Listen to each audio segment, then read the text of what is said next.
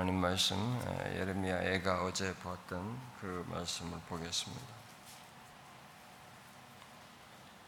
예레미야 애가 3장입니다. 1147페이지 구약성경 1147페이지 예레미야 애가 3장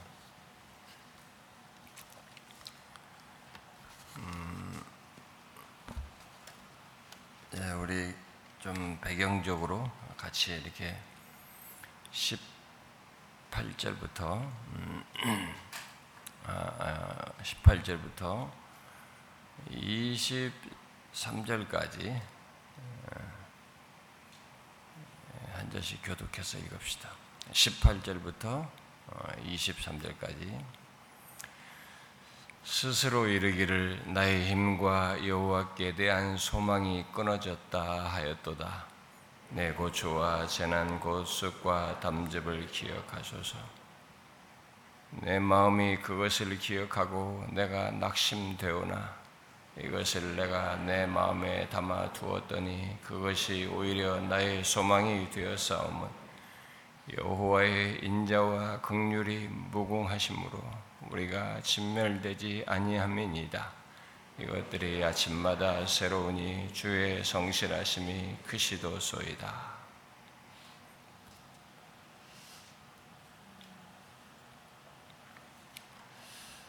음,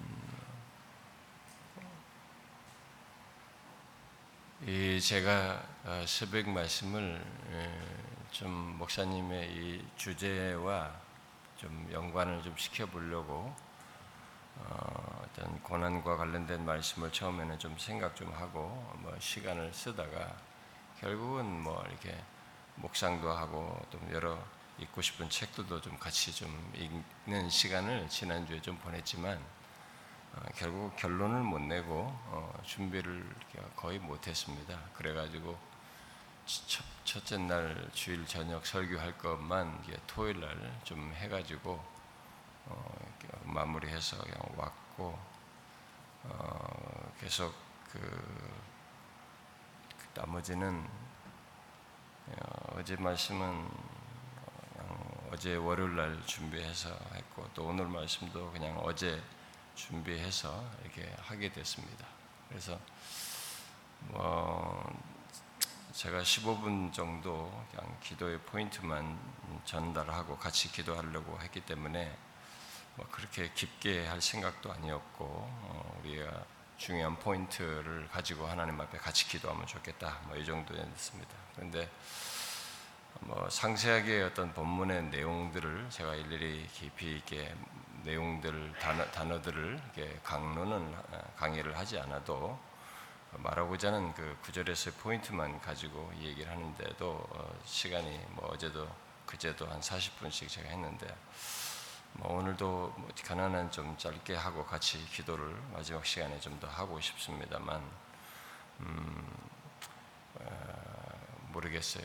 그, 그렇게 할 수 있을런지는 어, 그런데 저는 어, 여러분들이 이 첫째 날에도 그랬고 어제 말씀도 그랬던 것에 그 포인트를 잘 삶 속에서 이렇게 가지고 가셔서 항상 지니셔야 합니다. 이건 하나님의 백성들에게 있는 엄연한 사실이고 너무 놀라운 특별한 사실이기 때문에 그것을 삶 속에서 어, 경험하셔야 합니다. 어, 어제의 제가 좀 이 에레미야 애가와 관련해서 어, 앞선 본문과 관련해서 말했던 내용은 어, 이스라엘 백성들이 이렇게 가나안에 들어와서 어, 우리가 가나안에 입성하는 데서도 결정적인 순간에 그들이 하나님이 제시하는 베스트 길을 아닌 다른 길을 택한 것들을 얘기했습니다만은 가나안 땅에 들어와서의 베스트 길은 가나안 땅을 약속의 땅으로 준 것 안에서 하나님이 임재 가운데 주님과의 관계 속에서 복과 은혜를 누리는 것입니다.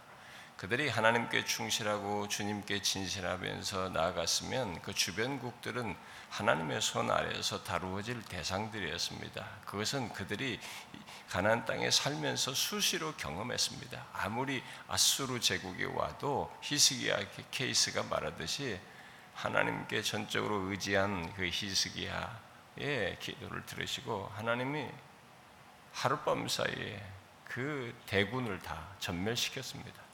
그건 뭐 하나님이 분명하게 보이신 겁니다. 그러니까 주변이 당시 아스루 제국은 세계 강국이었습니다. 최대 강국. 근데 그것도 안 된다는 것을 보였습니다. 그러니까 가나안 땅에서도 하나님이 그들에게 제시하는 베스트 길은 하나님의 이 보호와 주시는 복으로 사는 것이었습니다. 그러니까 우리들이 하나님께서 평화를 주시고 이렇게 평범하고 좋은 삶을 주실 때에 우리가 더 정신을 차려야 될 것이 뭐냐면 그런 삶에서도 하나님께서 우리에게 제시하는 베스트 길은 하나님과의 관계에 진실한 겁니다. 아, 그것을 아, 그들에게 했는데 그들은 그 삶을 오랫동안 약간의 평안과 부에 도취되고 이래 가지고 이 가난 땅에서 삶에서도 하나님이 제시하는 베스트 길을 가지 아니하고 다른 길을 부차적인 이차적인 길을 갔던 것입니다. 그것을 반복 반복 반복하면서 하나님께서 교훈을 많이 하시고 또 은혜도 경험하게 하셨지만 그런 일을 반복하면서 그렇게 갔던 것이죠. 그래서 북이스라엘부터 만명하고 나중에는 결국 유다까지 멸망을 하게 되는 하나님의 강력한 징계를 맞아야 하는 그런 상태에 이르게 됐던 거죠. 그 베스트 길은 하나님만을 섬기는 것입니다. 실제 신은 하나님밖에 없기 때문에 그들은 역사적으로 너무 생생하게 경험했기 때문에 그런데도 하나님을 제거하고 자신들의 욕구와 원하는 것들을 어, 그 신개념에다 두고 그런 신들이 가지고 있는 그런 나름의 개념, 풍토를 준다는 등, 다산을 준다는 등, 뭐를 준다는 등 그런 것에 대해 현혹돼 가지고 그런 우상들을 반복해서 섬기고 계속 지속해서 끝까지 말을 듣지 않고 섬김으로써 그들의 결국은 하나님의 징계를 결정적으로 맞을 수밖에 없었습니다. 그래서 하나님이 제시하는 생명과 복의 길을 가도록 수도 없이 반복해서 말해주고 어, 권했지만 그들은 그 길을 거부하고 다른 길을 가게 된 것에 대해서 자신들의 선택으로 말미암은 고통을 그들은 겪어야 했습니다.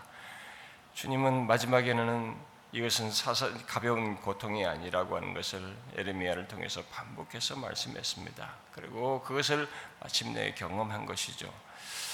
그래서 그들은 처절하게 이전까지 보지 못한 그 비참함을 고통스러운 현실을 경험하게 된 겁니다. 다 끌려가고 정말 이런, 이런 예루살렘을 볼 수 있었나? 전에 보지 못한 예루살렘의 그 비참함을 본 것입니다. 그 비참함의 예루살렘에 남아 있는 사람들은 소망이 다 끊어졌습니다. 그 예레미야가 말한 그대로입니다. 자기 자신의 힘도 다 사라졌을 뿐만 아니라 자기 힘도 못 낼 처지에 있었지만 하나님께 대한 소망마저도 끊어진 하나님이 여기서 무엇을 해주실까라는 생각을 갖지 못할 정도로 처절함과 절망을 경험한 것입니다. 그랬을 때 우리가 생각을 하는 거죠. 이런 조건에서도 하나님이 우리를 돌보실까? 이런 조건에서도 하나님께서 우리에게 은혜를 베푸실까? 기회를 주실까? 이 정도로 하나님을 처절하게 거부하고 이렇게 당했는데 과연 하나님이 우리를 돌보실까?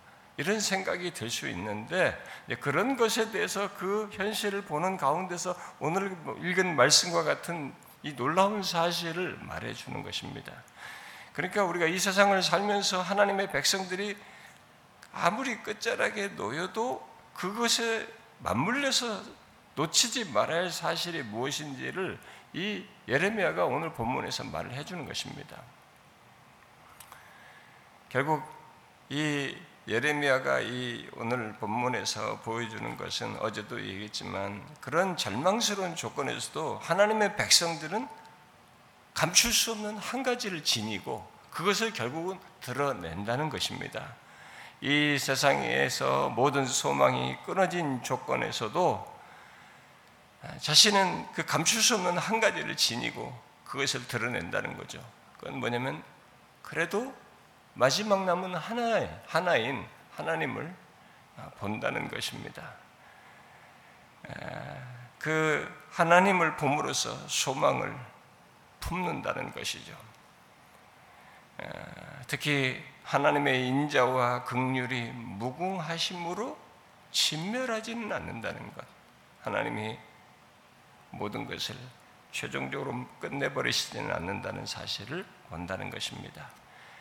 결국 하나님의 인자와 그 어, 어, 언약적인 사랑이죠. 인자, 언약적인 사랑과 도움이 필요한 자를 불쌍히 여기시는 긍휼이 아, 이 극단적인 절망, 내 잘못으로 생긴 그 비참함과 징계 속에서도 예, 붙들 사실로 존재한다는 것입니다. 소망의 근거로서 있다는 것이죠. 아, 여기에 인자와 함께 긍휼을 덧붙인 것은 자신들은 아무런 힘을 쓸 수가 없는데 절망적이고 근데 도움은 너무 절실한데 바로 그런 사람을 향해서 도움이 필요한 자를 향해서 불쌍히 여기시는 그것을 얘기하는 겁니다. 그런 하나님의 긍휼이 있다는 것에 이 사람에게 마지막 소망이었던 것이죠. 그래서 우리가 어제 좀 읽질 않았지만 그 30 뒤에 보면은 31절과 32절에서 어, 제 제가 말했던 얘기를 이 예레미야가 뒤에 다시 진술합니다. 주께서 영원토록 버리지 아니하실 것이라는 거예요.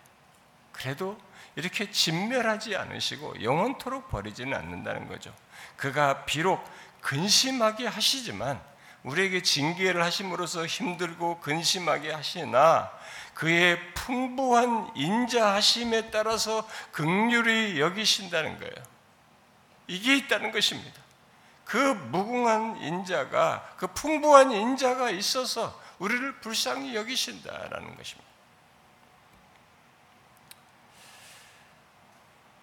그런데 예레미야는 오늘 본문에서 우리가 읽은 내용에서 여호와의 인자와 극률이 무궁하심으로 자신들이 진멸되지 않는다는 이 사실로 인해서 소망을 갖게 되었을 때 그 익숙한 사실이에요. 예레미야에게는 너무 익숙한 사실이고 이스라엘 백성들에게는 너무 익숙한 얘기입니다. 그 익숙한 하나님의 인자와 극률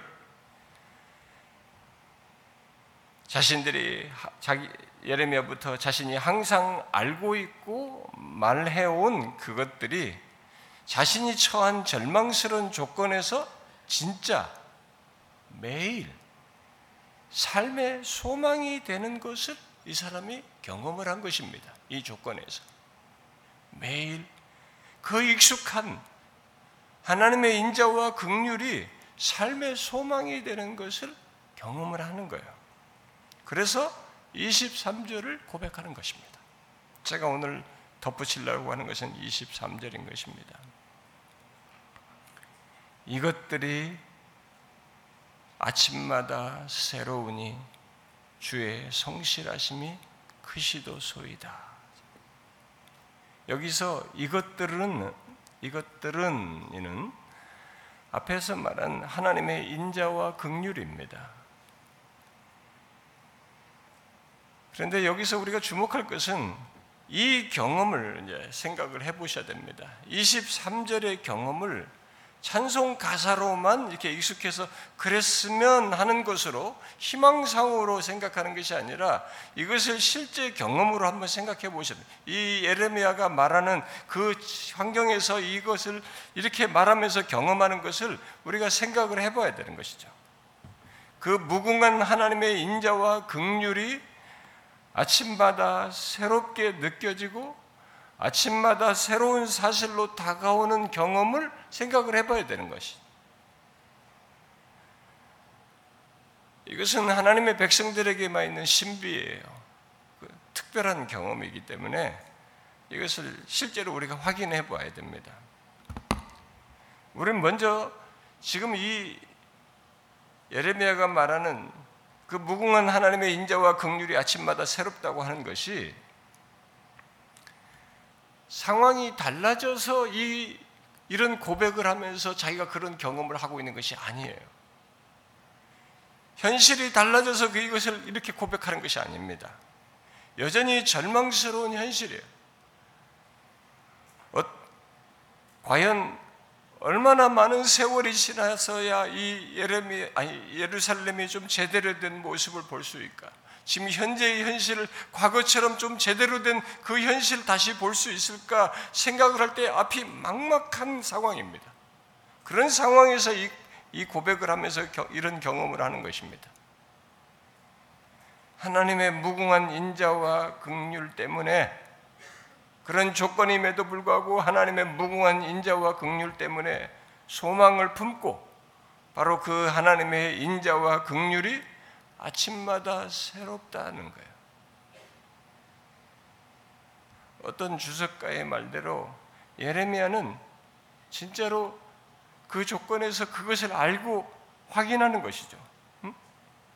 숨 쉬는 순간마다 자기가 숨을 쉬면서도 한 모금 물을 마실 때마다 한 조각의 빵을 씹을 때마다 옷을 입을 때마다 주님의 무궁한 자비와 긍휼의 사랑을 느끼는 것입니다. 아침마다. 여러분 소망이 끊어진 조건에서 하나님의 무궁한 인자와 긍휼이 아침마다 새롭다라고 하는 것을 한번 생각해 보세요. 이건 도대체 무슨 경험입니까? 진짜 이럴 수 있는 것입니까? 질문을 이렇게 해보면 좋겠죠. 왜 그것들이 이 비극스러운 상황에서 너무 비참한 현실 속에서 진짜 소망이 하나도 안 보이는 그런 상황 속에서 아침마다 새롭다는 것인가? 왜 그런 조건에서 그것들이 아침마다 새로운 것인가? 여러분, 우리는 감출 수 없는 존재들이에요. 현실이 힘들면 힘든 겁니다. 앞이 막막하면 그냥 죽고 싶다라는 생각이 밀려오는 게 우리예요. 계속 우리는 부정적인 정서가 나를 압도하게 되고 또 그 다음날 일어나면 똑같은 현실, 그 다음날 하면 똑같은 현실이에요. 그러니까 볼 때마다 반복적으로 우리는 싫고 불편하고 고통스럽고 절망스럽고 그 낙심하는 그것을 반복하면서 그 정서 속에서 살아가는 게 우리예요. 그게 우리의 본능적인 정서입니다. 그런데 그 상황에서 어떻게 반대 정서를 갖냐 말이에요. 그 비극스러운 현실 속에서 어떻게 왜 왜 이 무궁한 인자와 극률이 아침마다 새로우냐는 거예요.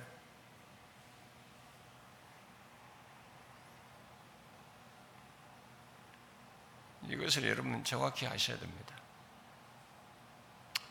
이건 믿음의 영역이기도 하면서도 예수 믿는 자의 마지막까지 우리에게 지니는 저는 영적인 어떤 그 본능에 해당하는 것이라고 봐요. 성령께서 우리에게 갖게 하시는 것이라고 보는 것이고 우리가 믿음으로 이 이런 사실을 분명히 인지하고 경험을 해야 돼, 확인을 해야 된다고 봅니다.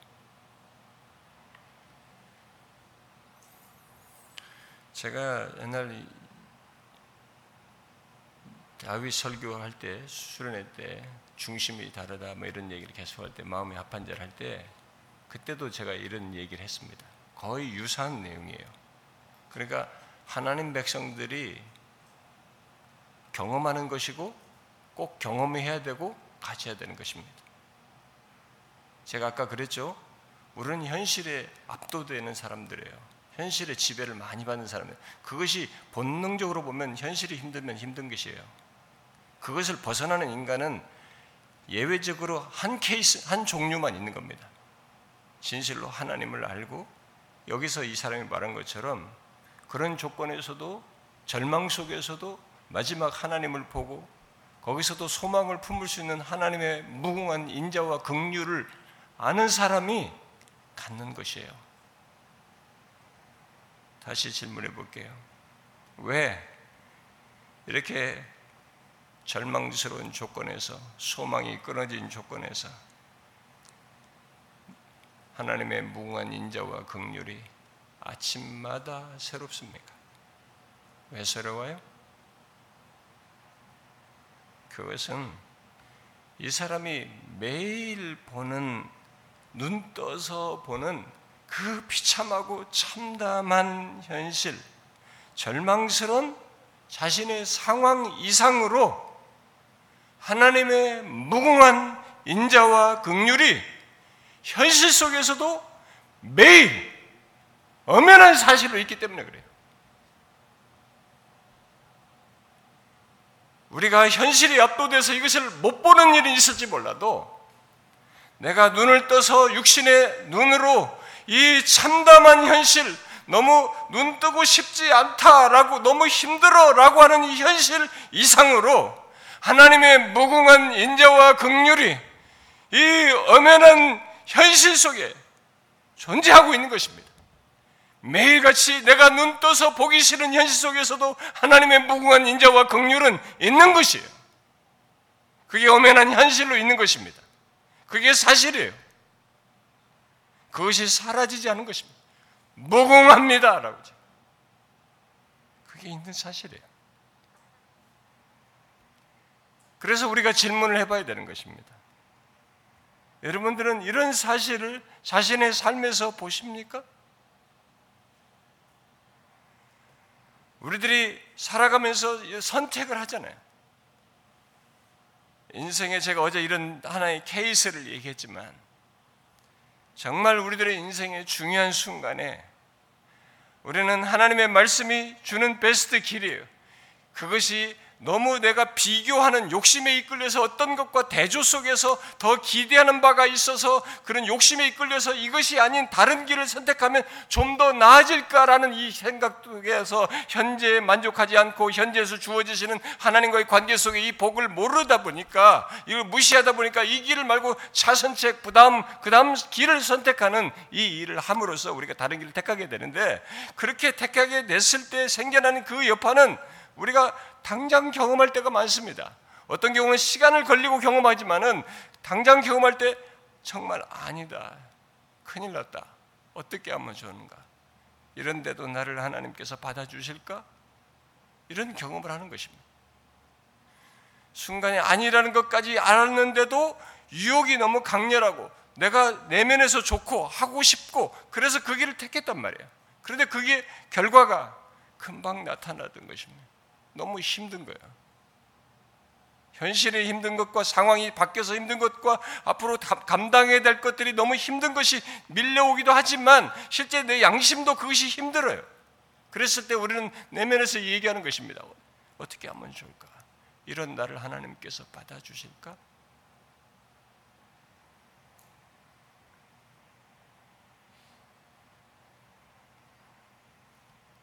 여러분들이 그런 경험 속에서 지금 이 예레미야가 본 이 사실을 그 다음 날 아침에 그런 마음으로 참담하고 답답하고 절망스러운 조건에서도 여호와의 무궁한 인자와 극률이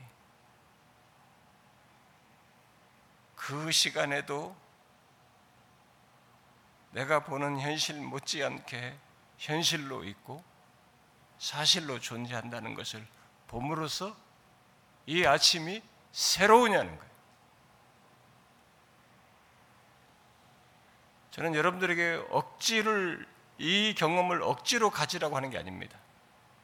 이렇게 될 수 있는 여호와의 인자와 긍휼이 내가 비참한 현실 속에서도 엄연히 사실인 것을 실제로 내가 못 보는 상태에 있어서는 안 된다는 것입니다. 그 자선책을 택해서 생겨난 이 결과 때문에 이 비참함 때문에 그것도 고통스럽고 나에게는 강력한 현실로 나에게 다가오고 느끼게 하지만 그거 못지않게 그 상황에서도 하나님의 무궁한 인자와 긍휼이 엄연히 사실로 존재한다는 것입니다. 그러한 나를 향하여서 하나님께서 자신의 인자와 긍휼을 무궁하게 가지시고 나타내신다는 것이에요. 그것이 멈춰지지 않고 있다는 것입니다.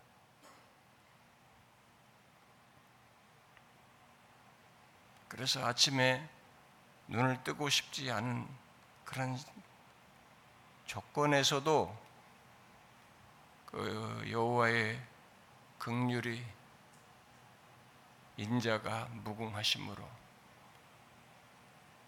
그 아침이 새로운 거예요. 하나님 때문에 새로운 것입니다. 나 같은 자를 향해서 그 언약적인 사랑을 포기하지 않으시고 나 같은 자를 불쌍히 여기시며 다시 붙드시고 여전히 기회를 주시고 그 다음으로 그 다음으로 그런 중에서도 하나님의 최상의 답을 내시면서 나를 포기하지 않고 이끄시는 이 사실 때문에 아침이 새로운 것입니다. 눈 뜨고 싶지 않은 아침에도 아침이 새로운 거예요. 이 하나님 때문에.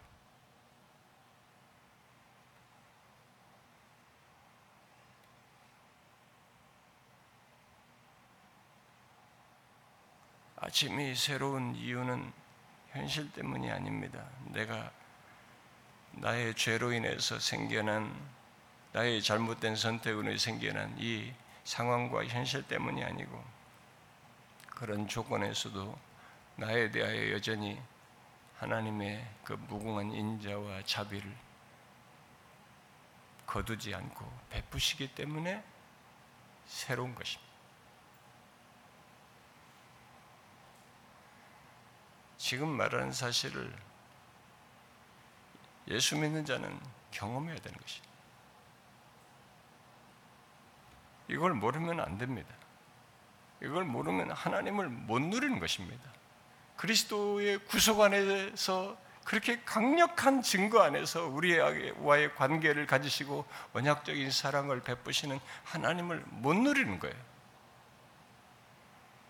죄가 지독하게 괴롭고 고통스럽고 우리에게 아픈 결과를 가져오고 내 자신에게도 힘들긴 하지만 나의 잘못된 선택으로 인해서 생겨난 이 고통을 겪는 것이 힘들긴 하지만 그러나 우리에게 그런 중에도 하나님이 우리를 진멸하지 않고 포기하지 않고 그런 중에도 인자와 긍휼을 무공히 나타내시는 그것이 엄연한 현실로 그 아침에도 있기 때문에 그 사실로 인해서 아침이 새로운 것입니다. 결국 하나님이 우리의 잘못된 선택과 죄에도 끝내지 않고 포기하지 않으신 데에는 그의 무궁한 인자와 긍휼을 베푸시는 데서 신실하시기 때문이 그래서 여기 이 놀라운 사실을 아침마다 확인하면서 경험하면서 예레미야가 말하는 것입니다. 주의 성실하심이 크도소이다. 하나님이 그 무궁한 인자와 긍휼을 베푸시는 베푸시는 데서 얼마나 신실하신지 그 주의 성실하심이 너무 크다는 겁니다. 포기해도 될 텐데 끝내버리셔야 할 마땅할 정도의 상태인데도 하나님은 자신의 그 인자와 긍휼을 베푸시는 데 있어서 성실하셔요. 신실하십니다. 이스라엘의 그런 다른 선택, 그런 죄에 대한 징계 이후에도 하나님의 성실하심이 이들을 향해서 나타내고 있었던 것입니다. 그래서 그걸 얘기해요. 하나님의 무한 인자와 긍휼을 나타내시는 그것을 지속적으로 나타내시는 그런 하나님의 신실하심을 이 사람이 덧붙여 얘기를 하는 것입니다. 그래서 성경에서 하나님의 인자를 말할 때 항상 자기 백성들을 향한 하나님의 인자를 말할 때 덧붙여서 말할 수밖에 없는 것이 하나님의 성실하심이에요. 그 우리 최 목사님도 그게 언약의 두 개의 축으로 있다 그런 얘기를 했는데 하나님의 인자하심과 성실하심. 그래서 성경에 보면 하나님의 인자하심과 성실하심이 함께 나오는 얘기가 언급되는 경우가 많습니다. 그런데 사람들이 그것을 시편 기자들이 그걸 많이 찬송을 하는데 자신에게서 그걸 확인을 잘 못하는 경우가 있어요. 그냥 단타적으로 아, 내가 현재 어려움 속에서 하나님께서 나를 이렇게 구원해 주셨다, 이게 도와주셨다, 이렇게 너무 단편적으로 생각합니다. 그러니까 상황의 변화에 대해서 그냥 하나님만 대입을 할 뿐이지 좋게 됐다, 상황이 좋아졌다, 이 상황에서 벗어났다 이렇게 하면서 여기서 벗어난 것을 너무 가볍게 취급해요. 자신이 야기시킨 이 비극스럽고 좋지 않은 상황에서의 이렇게 될 때에 거기에 하나님의 어떠한 개입이 하나님의 어, 하나님 어떠한 하나님의 나타났는지에 대한 행하심이 있는지에 대한 이해가 우리가 너무 결핍되어 있어요. 그래서 성경이 말하는 어떤 이들의 고백에서 이런 하나님의 인자하심과 성실하심을 함께 말하는 것에서 우리가 조금 캐치를 해야 됩니다. 근데 한 예를 들자면 어, 아브라함의 케이스를 얘기하면 예, 어, 아브라함이 직접 말한 것이 아니었고 아브라함의 종이 자기 아브라함의 아들 이삭의 아내를 찾으러 데리러 가죠 하란에 하란에 가서 거기 이 종이 하나님께 기도하는 거죠. 잘 만나게 해달라고. 자기도 모르는 소행길을 가는 거니까. 근데 거기서 마침내 이제 그 집에 만나게 됩니다. 그 만나는 순간을 경험했을 때 아브라함 이 종이 뭐라고 고백을 하냐면 아, 여러분 성경 한번 읽어봅시다. 창세기 창세기 20 4장을 한번 봅시다. 창세기 24장.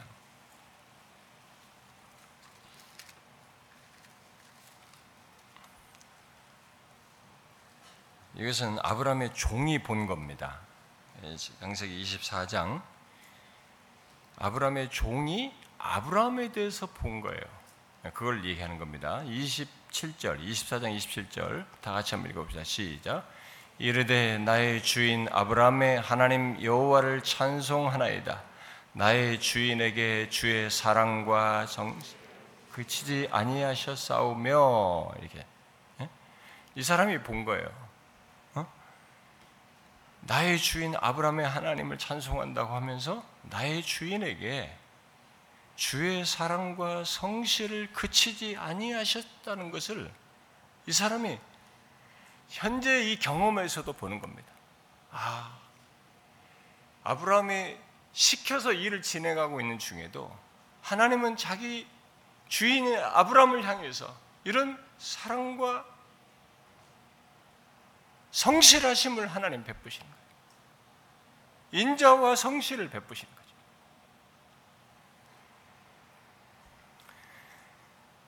이것은 다윗에게 경험에도 나옵니다. 다윗의 시편이 하나님께서 자신에게 인자와 성실을 베푸신다는 것을 많이 찬송합니다. 시편에서도. 그래서 제가 우리가 그런 것들을 다 읽을 수는 없고, 이런 하나님에 대해서, 근데 이스라엘은 이런 하나님을 너무 가볍게 여겨요. 하나님의 인자하심과 성실하심을 너무 가볍게 여겨서 그걸 저버립니다. 여러분 그 부정적인 케이스를 한번 우리가 읽어볼 필요가 있어요. 시편을 한번 잠깐 보시면 시편 78편을 보시면 먼저 시편 78편 37절, 38절을 연결해서 37만 읽어야 되는데 8절까지 연결해서 읽어봅시다. 37, 38 시작. 이는 하나님께 향하는 그들의 마음에 정함이 없었며 그의 언약에 성실하지 아니하였음이로다. 오직 하나님은 극률하심으로 죄악을 덮어 주시어 멸망시키지 아니하시고 그의 진노를 여러 번 돌이키시며 그의 모든 분을 다 쏟아내지 아니하셨으니 이게 이스라엘 백성들의 지난 과거의 역사를 놓고 이 얘기를 하는 겁니다. 이 시, 시인이.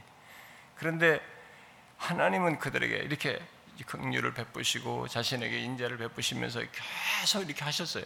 그러나 이들은 어떻게 했습니까? 성실하지 않았어요. 하나님은 이들에게 정말 성실하셨어요. 자신의 무궁한 인자를 나타내시는 데 있어서 포기를 안 했어요. 성실하셨습니다. 신실하셨어요. 근데 이들은 성실하지 않은 거예요. 그런데 뒤에 여러분 좀 하나 더 89편을 한번 좀 맞아 읽어보시면 되겠는데 89편은 집에 가서도 한번 읽어보세요. 89편은 하나님의 인자하심과 성실하심에 대한 이 시인의 절규가 나옵니다. 많이 그, 그 단어가 많이 나오는데 여러분 89편 32절과 33절을 한번 봅시다. 다른 데는 뒤로 하고 32절 33절 읽어봐요. 시작. 내가 회초리로 그들의 죄를 다스리며 채찍으로 그들의 죄악을 벌하리로다. 그러나 나의 인자함을 그에게서 다 거두지는 아니하며 나의 성실함도 패하지 아니하며 이렇게 하나님이 한 거예요. 이 시인은 이 89편은 역사 사람들이 분석하기를 아마 솔, 다윗을 지나서 이 솔로몬을 지나는 후반기 아마 르호봄 때 솔로몬 후반이나 그 뒤에 르호봄 때로 지금 이 얘기를 하는 일반적으로 그렇게 얘기하는데 자기네 시대에 벌써 그걸 경험하는 겁니다. 다윗 때와 같은 그런 것이 없다고 그래요. 그 뒤에 가서 나중에 49절에서 주의 성실 하심으로 다윗에게 맹시하신 주, 전에 인자하심이 어디 있습니까? 그것을 벌써 못 보고 있는 거예요. 근데 하나님이 어떻게 하시느냐? 이걸 똑같이 그 뒤로도 계속 반복했습니다. 출애굽 아까 78편도 이 광야에서 그런 경험들 얘기인데 거기서도 하나님은 이렇게 하셨고 이 말씀대로 지금 우리가 읽은 예레미야 애가에서도 이 말씀 그대로예요. 회초리로 그들의 죄를 다스립니다. 징계를 하셔요. 그렇게 하시긴 하지만 하나님은 자신의 인자함을 그에게서 다 거두지 않는 것입니다. 그래서 그 인자하심이 무궁한 거예요. 분명히 여기서는 삭감돼야 되고 뭔가 거두어져야 되는데 그들을 포기를 하지 않는 것입니다. 그 인자하심을 베푸는 데서 하나님은 여전히 성실하셔요. 신실하신 것입니다. 하나님이 얘기하시는 겁니다. 나의 인자함을 그에게서 다 거두지는 않는다. 나의 성실함도 피하지 않는다는 거예요.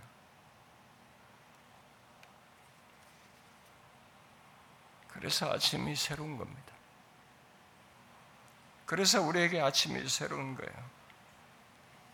그래서 이런 사실들을 안 시편 기자들이 여러분들이 하나님의 인자하심과 성실하심의 단어를 나올 때 여러분들이 새롭게 읽어야 됩니다. 그것을 오늘의 사실로 알아야 돼요. 내가 어려울 때도 하나님의 인자하심과 나에 대해서 성실하심을 나타내시지만 지금 나의 오늘의 현실 속에서도 내가 이 구절을 읽는 속에서도 하나님은 나에 대해서 인자하심과 성실하심을 베풀고 계시다고 하는 것을 보셔야 합니다. 그렇게 시인하셔야 돼요. 그것을 여러분들이 현실 속에서 보셔야 됩니다. 힘들어도 이 본문에처럼 절망스러운 조건에서도 하나님이 나에 대해서 인자하심과 성실하심을 포기하지 않고 계시다고 하는 것을 보셔야 합니다. 그래서 우리가 데디케이션 할 때 아이들 데려왔을 때 시편 100편 읽잖아요. 그 100편 기자 보세요. 100편 기자가 뭘 찬송하는지 보세요. 이 사람이 찬송하고 싶은 주제는 다른 게 아니에요. 결론적으로 찬송하는 내용이 시편 100편 5절에 읽어봐요. 시작. 여호와는 선하시니 그의 인자하심이 영원하고 그의 성실하심이 대대에 이르로다. 여러분 그냥 하는 얘기가 아닙니다, 이거. 이 시인은 알고 있습니다. 정말로 여호와의 인자하심이 무궁하고 영원하다. 자기 백성을 향하여서 하나님의 인자하심이 무궁하고 영원하다는 것입니다. 그리고 그의 성실하심이 그 인자하심을 베푸는 데 있어서 함께 대대에 이르고 있는 것이에요. 이것보다 귀한 것이 없다는 거예요. 우리의 삶에서. 이것을 매일 아침에 우리 아침에서 보셔야 합니다. 눈을 떠서 볼때 우리가 오늘도 하나님의 인자하심과 성실하심이 내게 있습니다. 그래서 주의 인자하심과 성실하심 때문에 이 아침이 눈 뜨고 싶지 않았던 이 아침이 새롭습니다. 이게 되는 것이에요.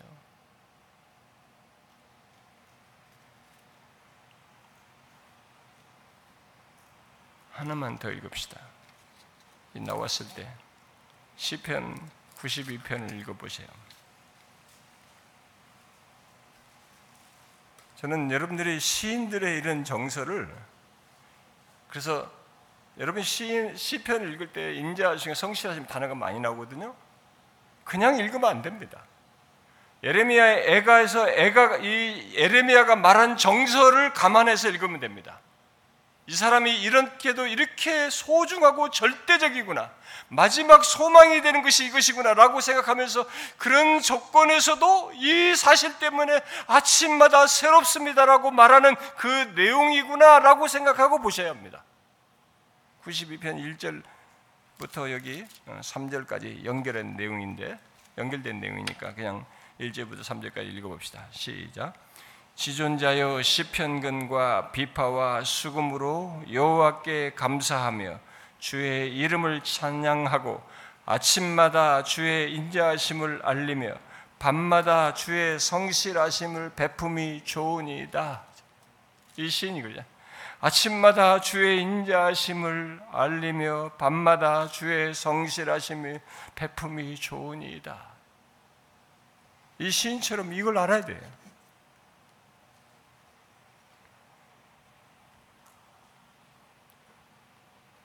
여러분, 우리가 살아가면서 내가 하나님 앞에 잘못된 선택을 해서 생겨나는 부정적인 현실, 절망스러운 현실도 있지만 우리가 살아가면서 직장 생활이 힘들든 먹고 사는 것이 힘들든 무엇이 힘들든 하나님의 백성으로서 살아가는 우리들이 어느 날은 눈을 뜨고 싶지 않고 힘들 수 있어요. 내일 아침에 또 그런 것을 겪어야 되고 또 그 일을 해야 된다는 것이 나한테 부담이 되고 힘들 수도 있습니다. 여러분, 그때 그게 여러분들이 극복 가능한 이런 죄로 문제서가 아니라 상황의 일반적인 삶의 현실 속에서 있는 경험이면 사실은 그것은 크게 문제가 되지 않아요. 근데 여러분 자신이 무너질 정도로 소망이 없다라고 할 때 그때가 문제입니다. 그러니까 큰 죄로 인해서 생긴 것이 아니면 그것은 그냥 하나님께 감사할 내용이에요. 거기에서도 하나님이 우리에 대해서 관계 속에서 돌보시고 은혜를 베푸시는 것입니다. 근데 나의 잘못된 선택과 죄로 인해서 생겨나는 어떤 부정적인 것과 절망스러운 상황 속에서 내일 아침이 부담스럽고 눈뜨고 싶지 않고 힘들고 이러할 때 잊지 마셔야 합니다. 그 눈뜨고 싶지 않은 현실보다 그 아침, 그 상황, 이 땅에서의 삶보다 그 이상으로 강력한 사실이 그 아침에 하나님 백성인 우리를 향하여서 자신의 인자하심과 긍휼을 성실하게 나타내고 계시다는 사실이에요. 그것을 보셔야 합니다. 주의 인자하심과 성실하심이 내게 미치고 있다는 것을 보셔야 합니다. 그게 우리가 가지고 있는 특권이에요. 진멸되지 않고 끝나지 않고 나를 향하여 아직도 그런 은혜를 베풀고 있는 것을 보셔야 합니다. 저는 여러분들이 지금까지 살아온 인생을 되돌아보아도 여러분들이 현재 조건에 있어서 하나님과의 관계를 갖게 된 이 상황에 여러분들을 설명할 수 있는 것 중에 하나가 바로 이것일 겁니다. 여러분을 향하여 하나님께서 자신의 인자하심을 무궁히 나타내심으로써 현재 있게 하셨을 거라고 봐요. 지난날의 삶 속에 여러분들이 선택한 것들이 하나님이 말씀하신 베스트 길이 아니었을 것이 굉장히 많았을 겁니다. 저도 그랬습니다. 저도 어느 때는 정말 하나님이 나를 받아주실까? 이런 나를 하나님께서 받아주실까? 이런데도 내가 하나님 앞에 이런 주님의 종이 되어서 주님의 종으로서 사역할 수 있을까? 이런 때가 있었어요.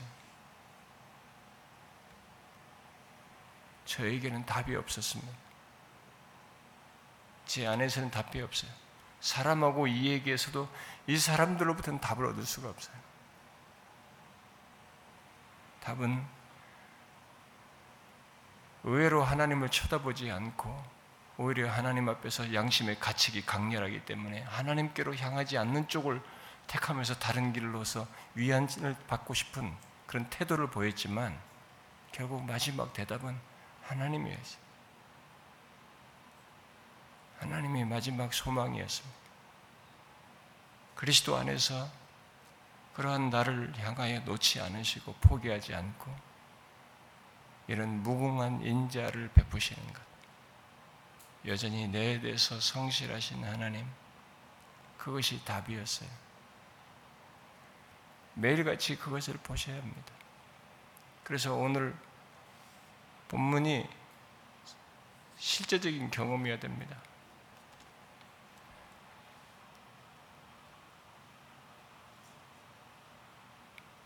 주의 인자와 긍휼이 무궁하심으로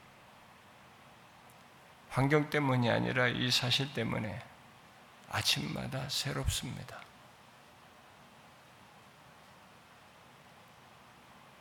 지금 상황이 안, 다, 안 달라졌는데 주께서 인자하심이 무궁하시기 때문에 이 아침이 새롭습니다. 저는 거기서 살 이유를 갖게 되었습니다. 이 하루를 보낼 이유를 그것 때문에 갖게 되었습니다.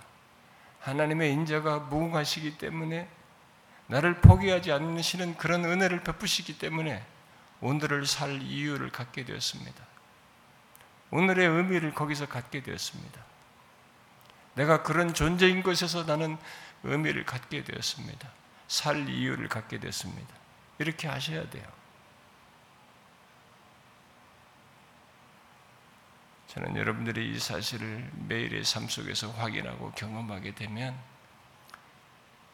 그때서야 하나님의 백성된 자로서 제대로 된 누림을 갖게 된다고 봅니다. 죄는 아픈 겁니다. 하나님을 거스려서 잘못된 선택한 것은 고통이에요.